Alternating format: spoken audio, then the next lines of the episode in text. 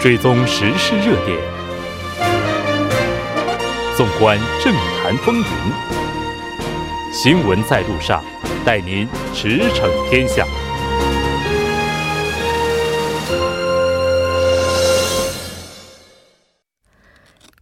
了解最新热点焦点，锁定调频一零点三新闻在路上。接下来的半个小时将为您带来此时此刻主要新闻聚焦分析以及数据有话说。广告过后马上回来。您的参与，我们的动力。参与我们的节目，您可以通过手机短信的方式发送短信至井号幺零幺三，每条短信收取五十韩元的通信费用。您也可以登录我们的官网 tbs 点首尔点 kr 收听更多回放。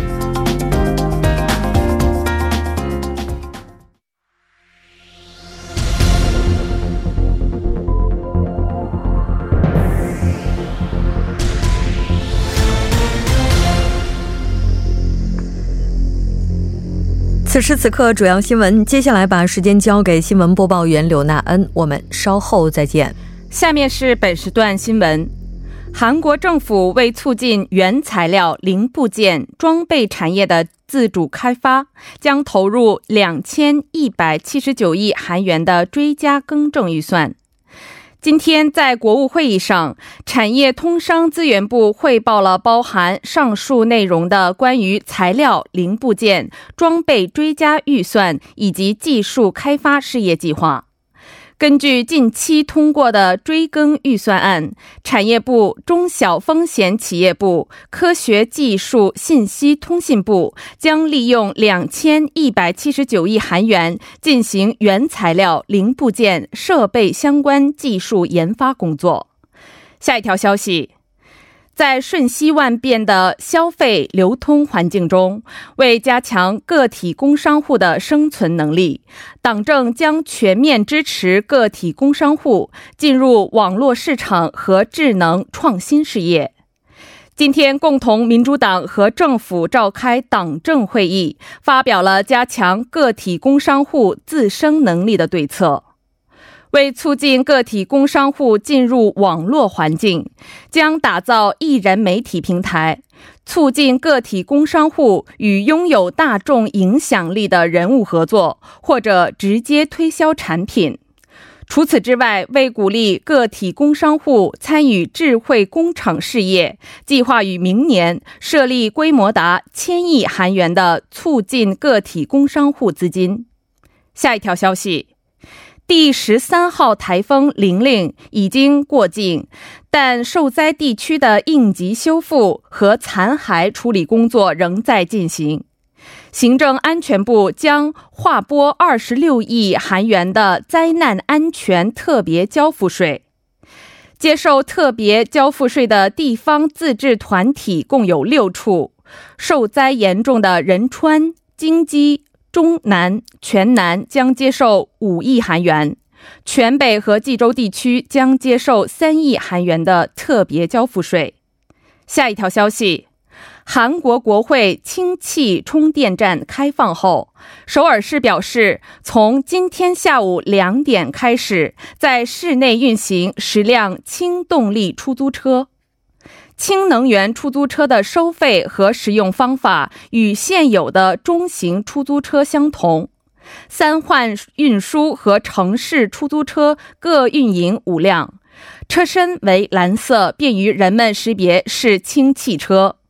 首尔市计划到二零二二年底，在实际运行十六万公里以后，改善核心动能的性能。以上就是本时段新闻。马上为您带来我们今天这一时段的聚焦分析。共同民主党和政府在今天上午举行了党政协商会，发表了加强小工商业者生存能力对策。受台风“玲玲”影响，农作物以及渔业养殖场等受灾情况严重。那有不少消费者担心会造成中秋节物价飙升。我们接下来马上连线来自首尔科学综合研究生院工商管理 MBA 的主任教授黄飞，进行详细的了解。黄教授，你好。嗯，布珍你好，大家晚上好。那刚刚我们提到了，党政是在今天上午发表了加强小工商业者生存能力的对策。那我们也来看一下这次出台对策的背景以及政府的初衷是什么。啊，因为这次呢，我们可以看到这个这个共同民主党和这个政府今天上午举行了这个党政的协商会议。然后呢，因为这个现在中小企业的长官是这个共同民主党的这个朴英善女士，所以呢，这个。呃，现在政府呢是有意要扶持这个小工商业者啊，让他们独立的进行这个呃生存，而且呢，现在因为经济确实内需不振啊，然后很多这个小工商业者呢，那面临的这个倒闭，然后面临的失业问题也很也很严重。所以呢，现在呃，希望这个政府呢，这这个建议建设一个这种小的商业性的这个媒体平台，然后呢，现在也借助这种互联联网的这个呃优势啊，可以帮助他们线上线下啊进行一个联通啊，然后呢，提供一些这种特殊的礼礼品券和这种特别担保，然后为这种小商工业呢，呃，这些户主们，然后呢，谋求一些生路。嗯，他这个对策我们看了一下，包括的方面还是非常多的。我们也请黄教授来整理一下。啊，是的，就是刚才也像我刚才嗯介绍的哈，就是现在实际上这个大家的消费基本上都是线上消费哈，所以这些小工商业者其实受到的打击和冲击是比较大的。所以，呃，现在政府呢是希望支持建设一个小型的这种给小商工呃艺人的这种。小商工人的这种媒体的这种平台，然后呢，希望不仅是像这种韩国国内的消费者，也希望像海海外的一些这种呃喜欢韩流的这些消费者，然后进行这种呃特产品呢，或者是有竞争力的一些消费品的一些宣传啊。当然，这个部分呢，呃，我觉得是非常好的，嗯，因为现在呢，必须要跟上这个互联网的这个消费经济这个新经济的这个大潮哈，呃，在中国也是比较流行的啊，现在在韩国呢，还是我们看到一些小工商业者呢，没有特别的呃，除了这些年轻人以外哈，这些上了年纪的，他们可能不太会用互联网。那么这个方面呢，政府会提供一些支持，还甚至提供一些这个咨询服务。啊，这也帮助他们，帮助他们把这个产品和服务呢，啊，放到线上去宣传。然后另外呢，还有一些这个，比如说，呃，借助这个阿里郎 TV 和这个全球的购物频道啊会议啊，或者是甚至是这个亚洲音乐奖这个妈妈这个奖，然后呢，可以通过韩流的这个力量，然后去宣传跟韩流相关的一些优秀的产品。这个我觉得用意也是非常好的，而且呢，这个是可以起到一个。正面宣传的一个效果，可以提高这个小商工人的这些产品和服务的这个品牌价值啊。另外，我们可以看到这个呃，嗯，党和政府呢还决定哈，将这个智能化的这个管理，然后提，比如说这种智能商店啊，然后这个智能商店的系统，然后引进给这个小艺人的这种个体户和这个小商工人，然后呢，希望给他们提高啊这种这个呃。这个呃，提高这种生产和这个服务能力啊，还建立一个小规模的这种增长促进资金基金啊，能够达到一千亿韩元。然后呢，为了使这个扶持这个小商工人的这个计划，嗯，然后还有这个，比如说今年哈会放一些这种，比如说在这种呃胡同的商圈呐，还有这种传统市场啊，有一些这个使用的礼券哈，就这种打折券。然后呢，这样呢，这个整个的预算，今年政府的预算是要投入四兆呃四点五万亿韩元，然后明年要投入五点五万亿韩元，嗯，是一个非常大的一个规模哈。呃，所以呢，这个方面也是促进消费者，希望消费者呢利用这个礼券加上这个呃其他的一些优惠，可以去呃走进这个小商工人的这个呃市场去进行消费。是的。似乎每年在一些特定的时间段，小工商业者，特别是像胡同商圈啊这样的地方，就会特别的引人关注。我们希望不仅仅是在这个特定的时间段里，他们才会被关注。那在上周的时候，台风玲玲也是过境，我们看到，那应该说给韩国各方面带来的影响都还是不小的。虽然说像农作物啊等等就有关的这些领域已经有了一些提前的准备，但受灾情况依然是比较严重的。消费者现在也担心哈，就是这个影响会不会造成中秋物价的飙升？那我们依然是先来看一下农作物以及渔业养殖场，就它的受灾情况是怎样的？嗯，是的，我们也是体会体体验到这个玲玲的威力哈。然后，呃。九月份九就九号早上八点，然后现在的这个一个农林畜产食品部的统计呢，我们可以看到这个农作物的这个倒苗的现象，这个是比较危害是比较严重的。现在有一万七千七百零七公顷的这个农作物现在有倒苗的这个现象哈，这个然后呢，呃，尤其是水稻啊，水稻，因为我们说秋季的水稻。差不多有九千八百七十五公顷啊，现在都发生了这种倒苗的现象。嗯，然后呢，还有一些设施物是二百五十公顷啊，受到了一些灾害，台风的灾害。呃，还有这个养猪的这个用户啊，这个农户五百五百头猪也是受到了一些这个呃灾害。然后另外呢，可能大家可能不知道的是，这个沿海地区哈，就是一些岛屿啊，这些这个呃水产的这个饲养的这些渔渔民们，他们其实受灾比较严重的。啊，然后这个方面呢，呃，现在是呃需要去呃这个政府是需要去辅这个补助和嗯这个支持一下，然后呃果树这方面呢，实际上这个比如说这一有一些这个落果的情况，因为风确实比较大，嗯，所以呢这个落果树的这个，比如说这苹果有四百三十四公顷，然后桃子呢三十五公顷，然后还有一些葡萄啊。呃，这些落果的现象比较严重，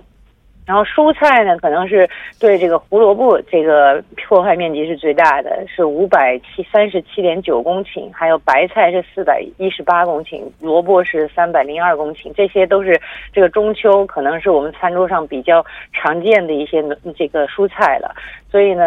呃，这些就作物地区，就是受害的地区来讲的话，这个全南、仁川还有济州岛啊，这三个地区都是受害受灾比较严重的。嗯，是的。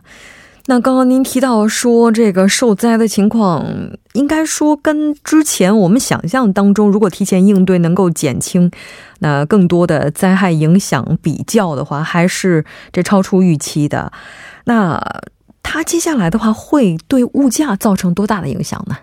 嗯，现在来讲的话，就是因为今年呢，这个水果之前这个因为日照比较比较良好，而且呢，有一些这个中秋要送的一些这个水果呢，就互相的这个礼品和自己加倍的水果呢，基本上在两个礼拜以前就开始订购了。所以这个果农们呢，实际上现在虽然有很多落果，呃，有很多这个就是呃被损坏的。但是呢，还是有一定的这个怎么说呢？跟去年来比的话，这个物价上来讲的话，啊，不是落差很大，就是不是会涨很大。因为去年我们知道这个夏天很热，然后呢产量又减产，所以去年中秋的时候，实际上这个果果这个苹果和梨的价格是最高的，飙飙升了最高价。所以今年的话呢，啊，会比去年好很多。然后呢，也知道这个我们我们前一段时间调查的物价呢，就发现这个。水果比去年要便宜百分之十左右，然后呢，当然现在呢，就是中秋来临之际呢，啊，当然这个果农们也很担心这个呃这个水果啊出货的一些问题啊，当然政府呢现在是决定可能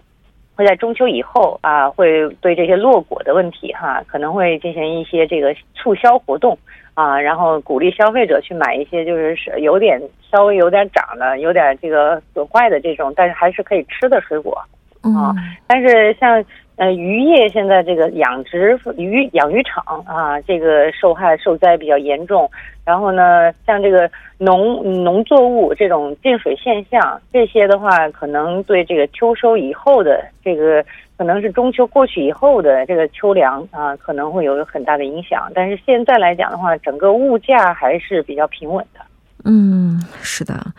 那政府方面就是在这次零零过境之后，有哪些相应的一些补偿以及支援吗？啊，我们看到这个九号就是。九号呢，这个农协宣布呢，这个呃，对这个过境的台风造成的这个农民的一些危害，提供这个五亿韩元的呃五千亿韩元的这个资金的，就是呃无利息资金的一个贷款啊，然后无息贷款，还有一些呃提供一百四十三亿的预算，然后给农家，然后补偿农家的一些灾害，尤其是这些受灾的农家呢，也要过中秋啊，所以。这些农家如何去欢度这个中秋，是是现在这个政府需要去解决的一些问题。啊，然后还有另外呢，比如说这个落果，这落果现象，一些水果啊，一千五百吨，这个呃，政府也是要集体的呃购买，然后用作加工食品啊，然后还有一些这个，比如说这个大米啊、稻米受灾的进水的一些现象，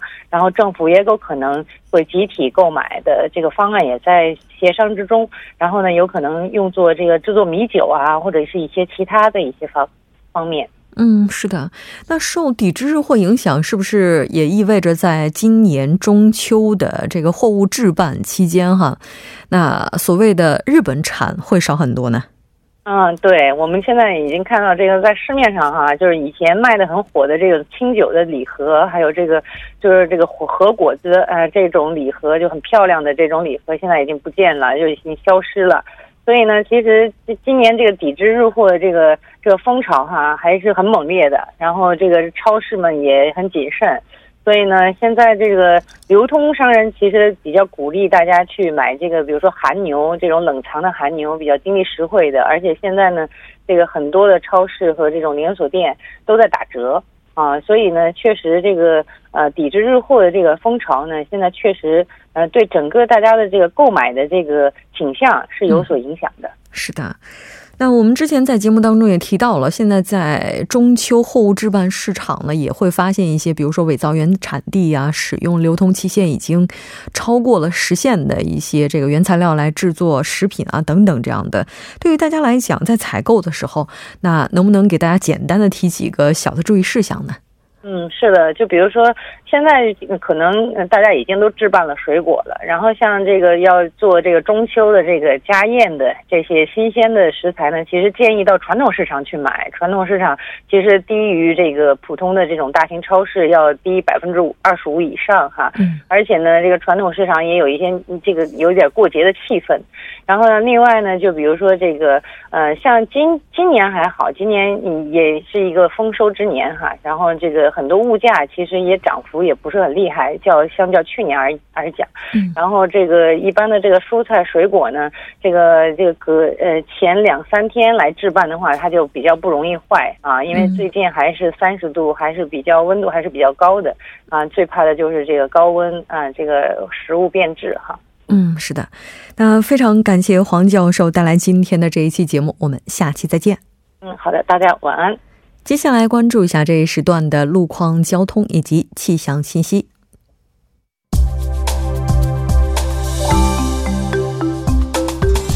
大家晚上好，这里依然是由林燕为大家带来最新的路况与天气信息。现在是晚间六点四十九分，我们来关注一下目前路面上的情况。首尔外部循环高速公路板桥至九里方向，板桥分岔口至城南进出口、城南收费站附近一公里区间的路段，晚高峰车辆增加，道路拥堵。松坡进出口附近一车道上发生了汽车追尾事故，目前工作人员正在积极的处理事故当中。受此影响，后续一公里的区间车流汇集，道路拥堵。该方向直到九里进出口路段车流汇集，道路拥堵。相反方向，九里进出口至上一进出口、西河南进出口至松坡进出口、城南进出口至板桥分岔口路段，晚高峰车流相对集中，道路拥堵严重。世宗大路德寿宫至首尔市议会方向下行车道上正在进行交通管制，请途经的车主们提前变道行驶。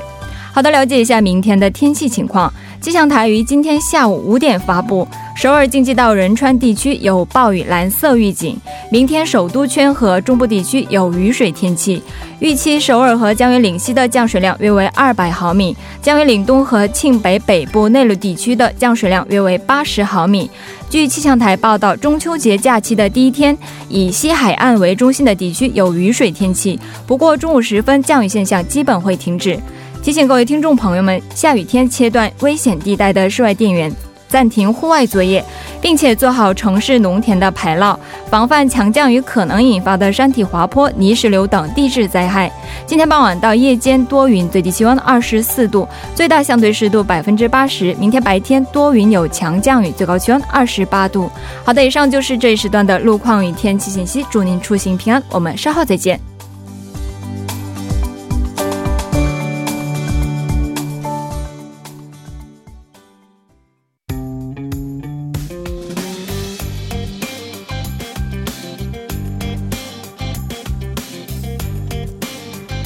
解读舆论趋势，数据有话说。接下来马上请出栏目嘉宾张一娜，一娜你好，木真好，非常高兴和您一起来了解今天的数据有话说。依然是先来看一下今天您带来的第一个数据和什么有关？呃，今天先看一下文在寅总统任命曹国为法务法务部那个长官一事的舆论调查数据。调查是九月九号。啊，以韩国五百零一名十九岁以上成人为对象，呃，应答率是百分之六点九，抽样误差是正负四点四，置信水平是百分之九十五。呃，结果显示做的不好的否定评价是百分之四十九点六，然后认为做得好的肯定评价是百分之四十六点六，然后不知道或者无应答是百分之三点八，否定评价略高一些。嗯。那也就是说，现在这个肯定评价和否定评价的数据差距，现在已经到了百分之三了，哈。是。那这个主要人群他们的数据情况又是怎样的呢？呃，具体来看的话，否定评价在韩国党支持层当中是占了百分之呃九十以上，然后无党层、保守层、中立层，六十岁以上、五十多岁，釜山、蔚山、庆南、大邱、庆北、经济仁川也都是过了半数的。肯定评价在韩国党和那个正义党的支持层、进步层当中是百分之七十左右或者百分之八十左右的一个数据。然后二十多岁和三十多岁、四十多岁，湖南中心圈。首尔都是超过了半数的一个情况，呃，否定评价在自由韩国党的支持层是否定百分之九十五点五，肯定四点五，就是否定评价高出很多。然后在那个无党层、保守层、中立层，呃，六十岁以上、五十多岁，大邱、庆北、釜山、蔚山，刚才说的那些部分的地区当中，都是超过了半数。就是自由韩国党支持当中是出现最高的，然后肯定评价是在进步层当中是呃百分之二十四点一和七十一点六的一个比例，然后中出现最大多数，然后其次是三十多岁、二十多岁，光州、全罗、大田、市中、中青、首尔的一个顺序出现的。嗯，是的。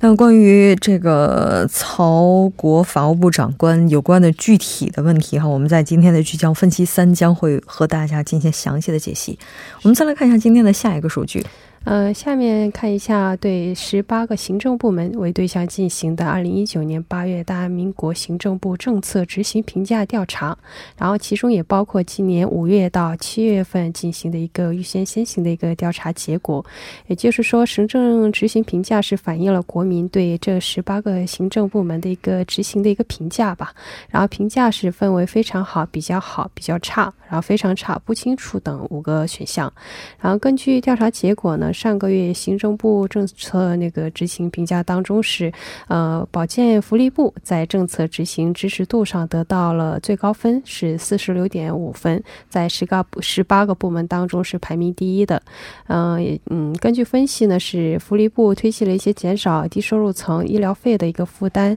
然后最佳适用下半年 MRI，然后超声波检查、健康保险、扩大儿童补贴等这些比较亲民的一些政策，然后产生的一。些积极的影响，嗯，那应该说县政府在福利相关方面的作用是众所周知的，是。其次排在第二的是哪个部门呢？呃，接着是外交部。然后，因为针对日本的一些经济报复的一些措施，以坚决的态度主导的一些政府应对，然后被评为肯定的一些因素，啊，以四十六点一分位居第二。然后第三位是行政安全部，是四十五点三分。啊，第四位是统一部，第五位是中小企业风险投资部，第六位是科学技术信息通讯部，第七位是文化体育观光部，第八位是是海洋水产部，第九位是国土交通部，第十位是产业通商资源部，然后第十一位是呃农林那个畜畜产。啊，农林畜产食品部，农林畜产食品部第十二位是企划财政部的顺序出现的。嗯，是的。